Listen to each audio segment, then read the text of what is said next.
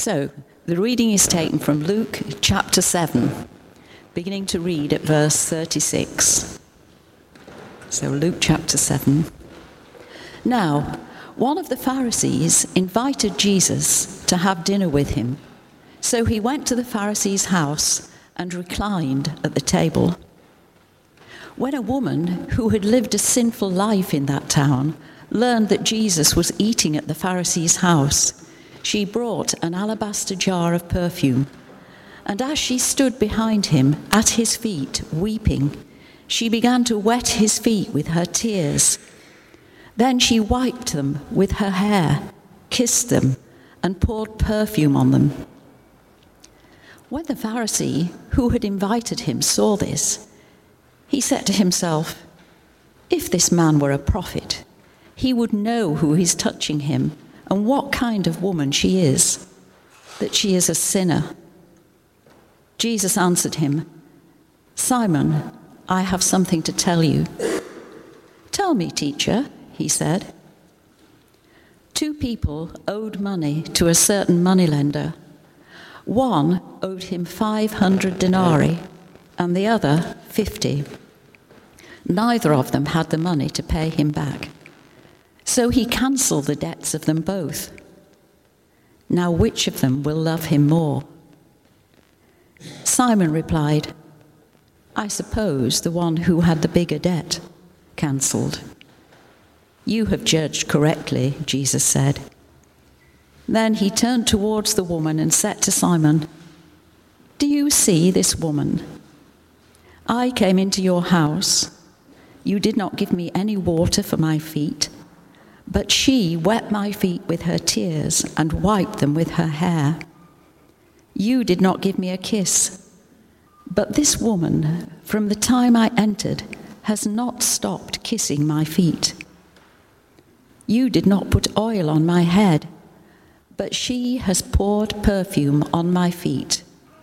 Therefore, I tell you, her many sins have been forgiven, for she loved much. But the one who has been forgiven little loves little. Then Jesus said to her, Your sins are forgiven. The other guests began to say among themselves, Who is this? who even forgives sins. Jesus said to the woman, Your faith has saved you. Go in peace. Amen.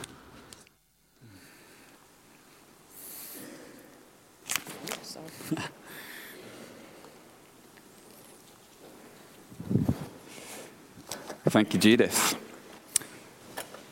So we continue our identity teaching series, laying or relaying the, some of the basic fundamentals of our identity in Christ.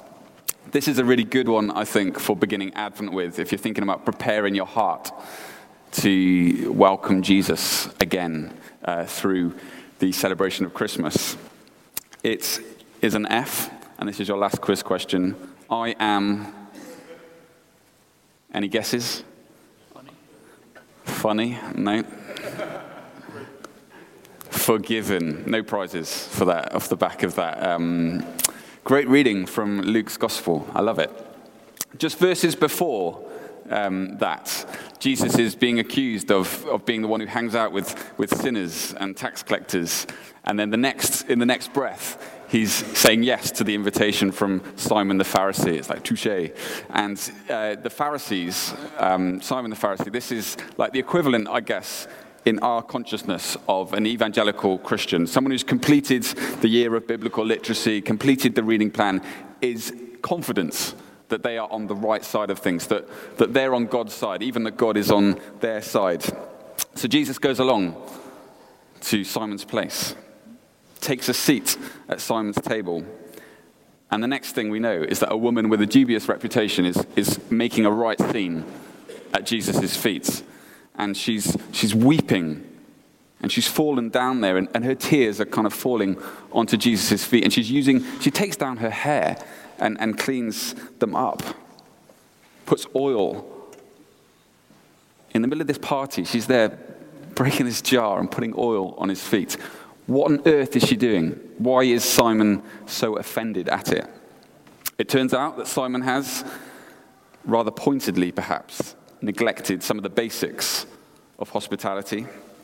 It's like me inviting you over for lunch and completely failing to put you at ease, not offering to take your coat, uh, leaving you to get your own cutlery out of the drawer, not offering you a hot drink, that sort of thing. It seems like Simon is trying to shame Jesus, just to try and knock him down a couple of pegs. Like, who do you think you are then? And the woman who presumably has been recently on the receiving end of Jesus' category crossing kindness and, and um, just, you know, mixing things up.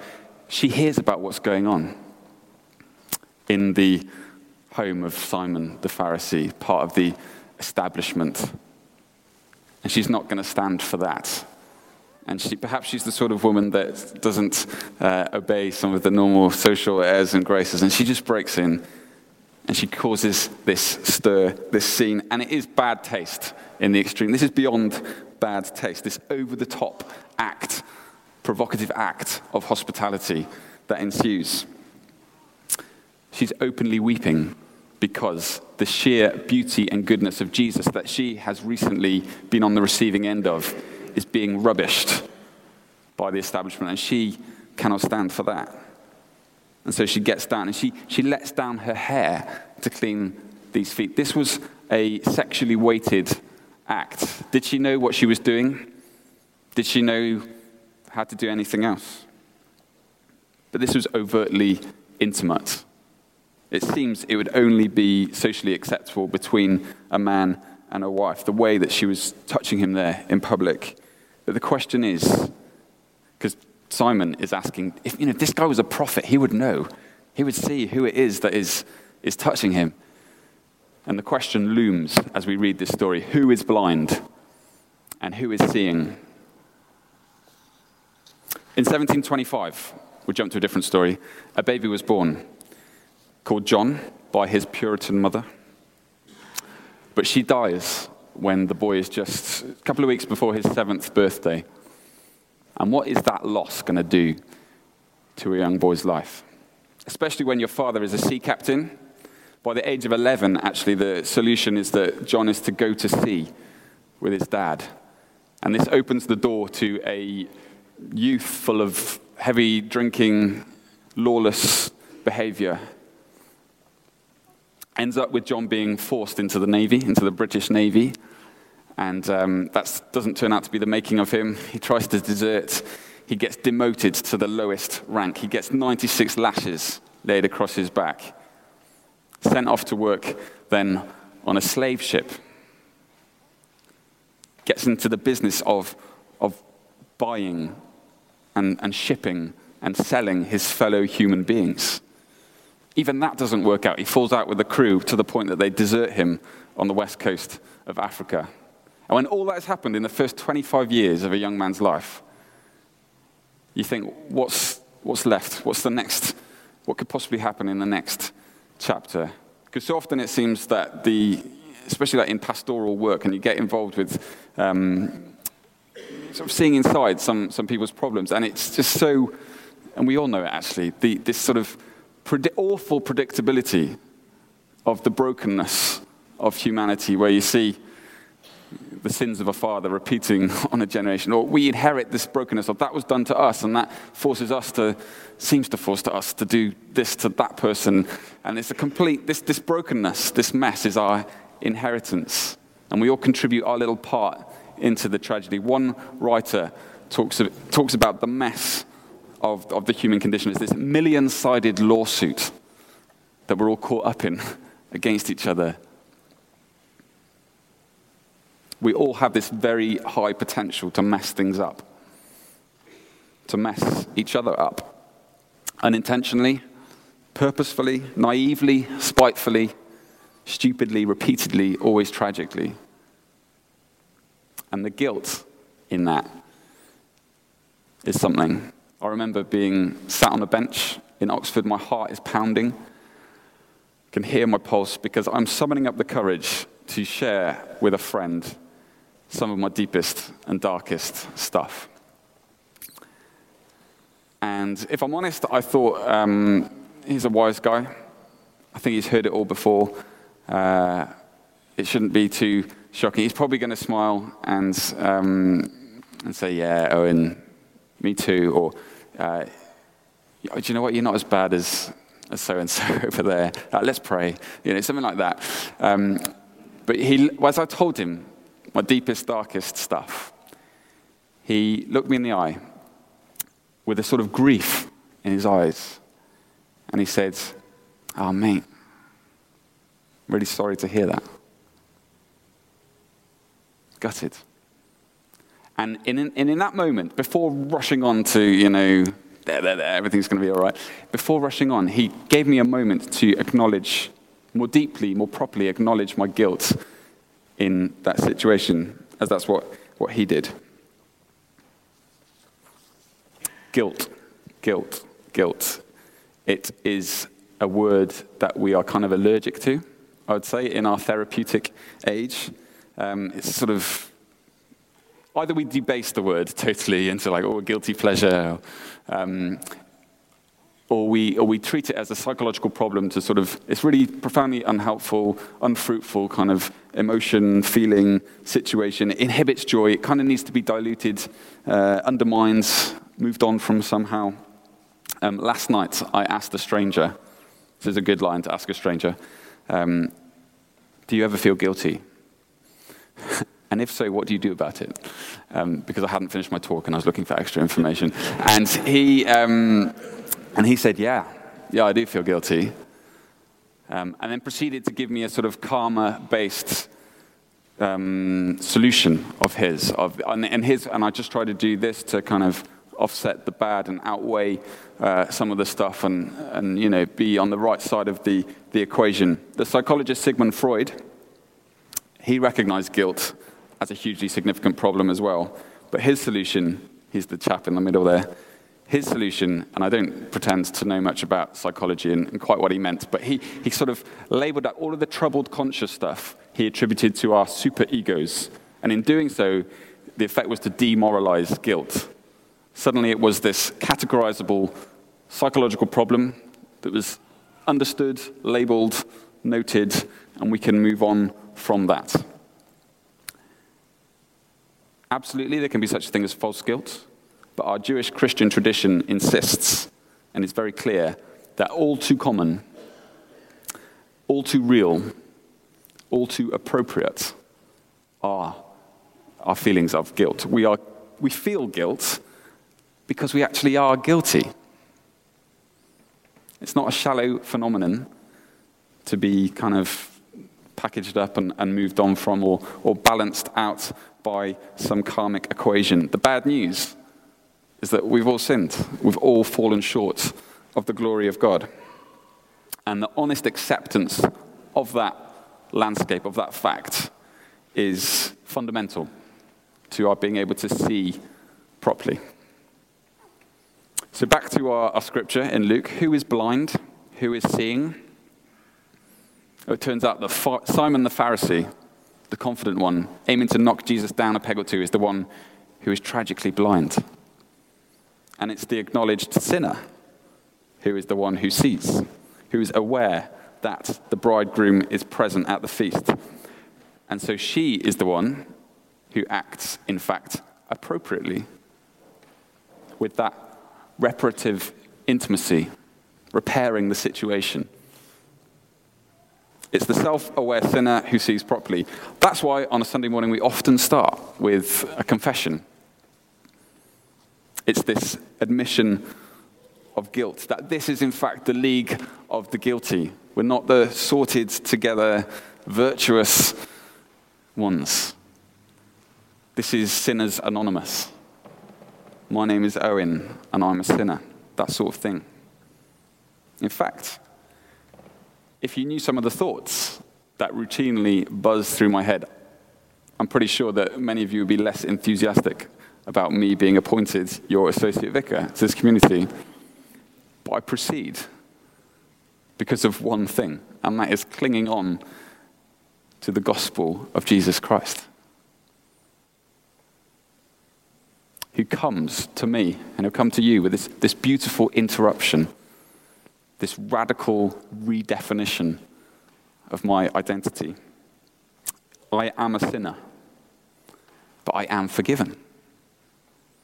And I don't deserve it, but God looks upon me with a generosity that is wider than the oceans. And it's wonderful.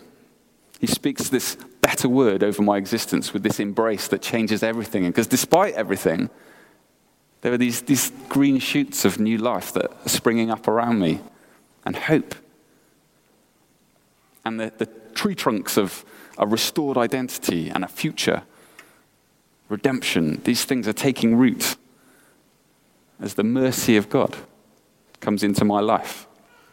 Do you know what I'm talking about yet? Because you can. And it's, ama- it's amazing grace. So, back in Luke's story about Jesus, back at Simon's house, and Jesus is explaining it, right? He's saying, Yeah, her sins were many, Simon. You're right. But you know what? She knows she's been forgiven, and that's why she's loving so dramatically. But the one who's been forgiven little loves little, Simon. And then he confirms it with her in front of everyone. He says, Your sins are forgiven.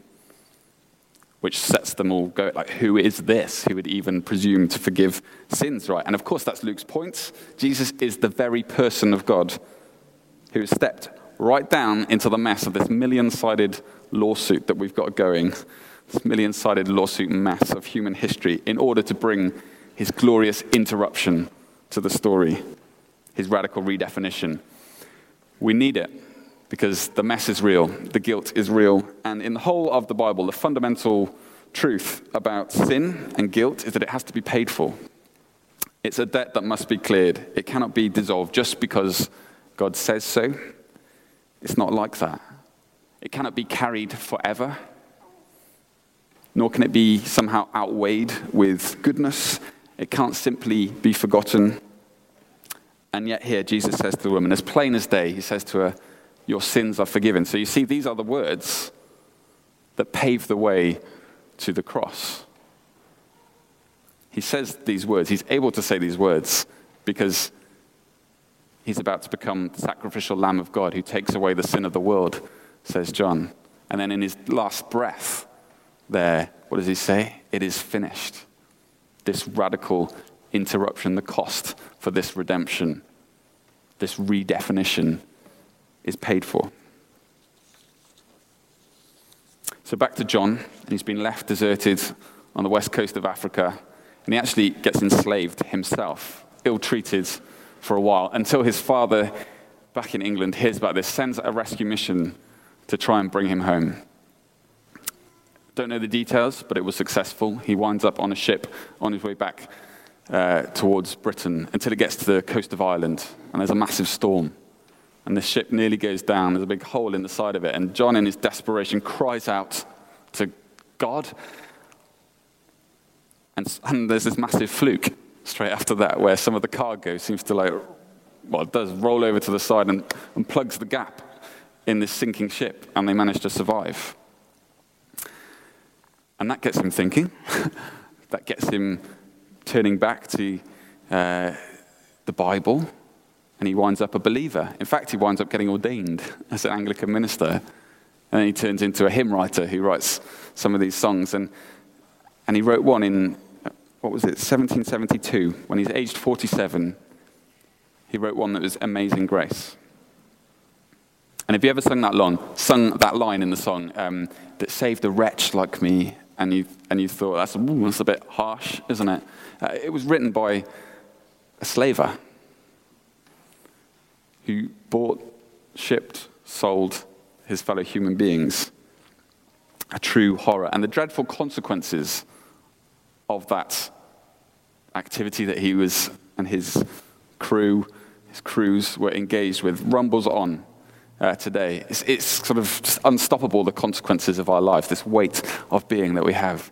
And so, if you follow American politics and you see the race problems uh, today, you know, the roots of that are in this mass dehumanization and underclass that gets put into and struggling to cope with that still. And yet, and yet, the same guy who was involved with that penned the words to this song that when in the um, wake of the Charleston shooting, and Obama is, is leading, I think, in one of the funerals, and he, and he turns to song. He leads the song written by John Newton, Amazing Grace. And this is the God who turns things around, brings beauty out of the brokenness, is working his amazing grace as we open up to it. And the stories of forgiveness that came out of that episode, I think I mentioned it before, but there was one woman, Nadine Collier, who stood up in the court and she was able to face the young man who'd committed this atrocity. And she said these words You took something very precious from me.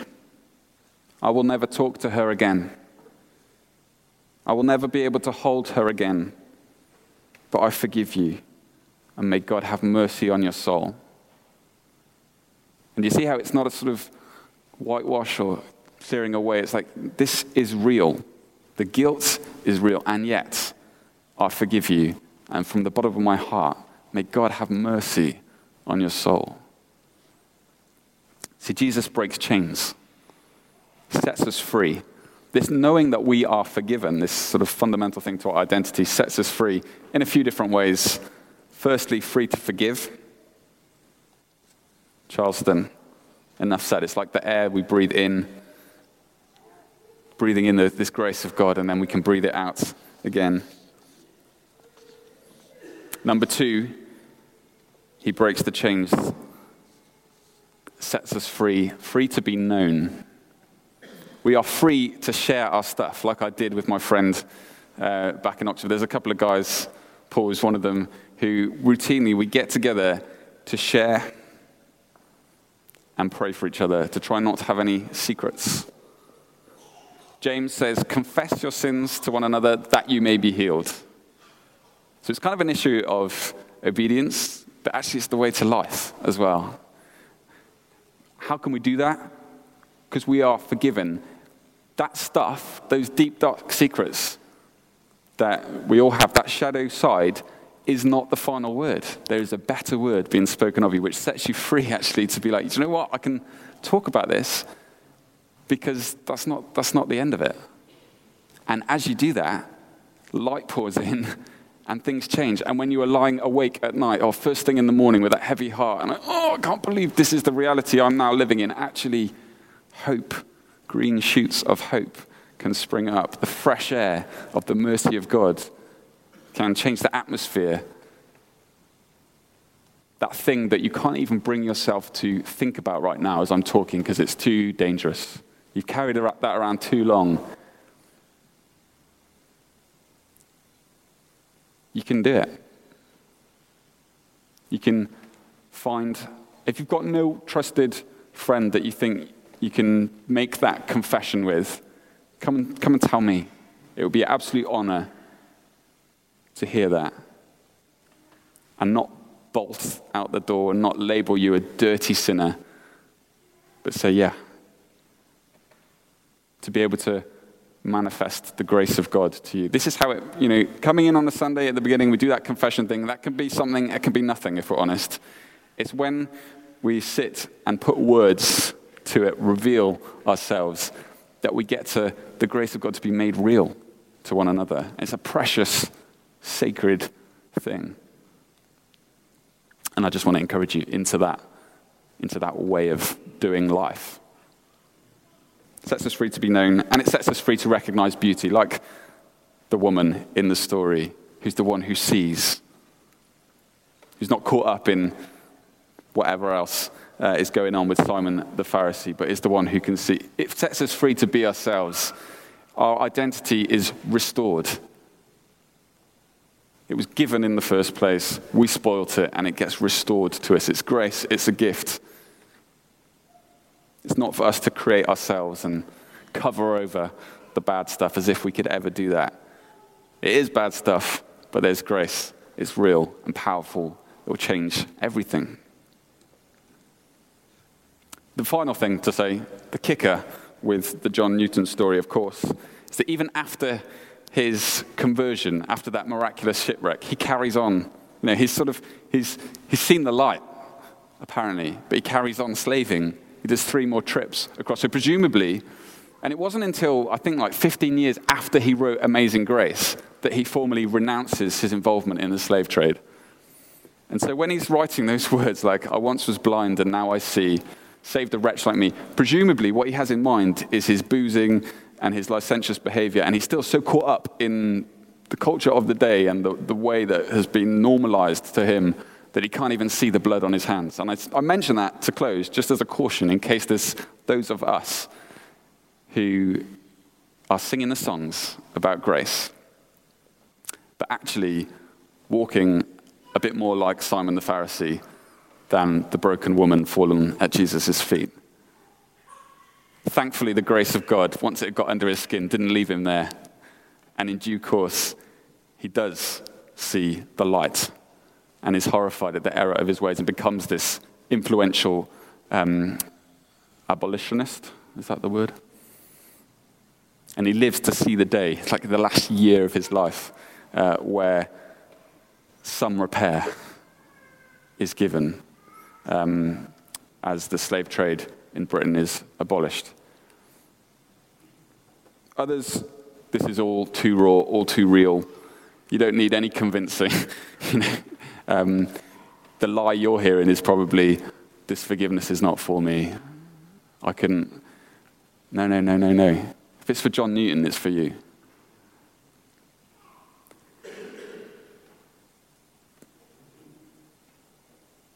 There's a generosity wider than the oceans. All we do is humbly say yes.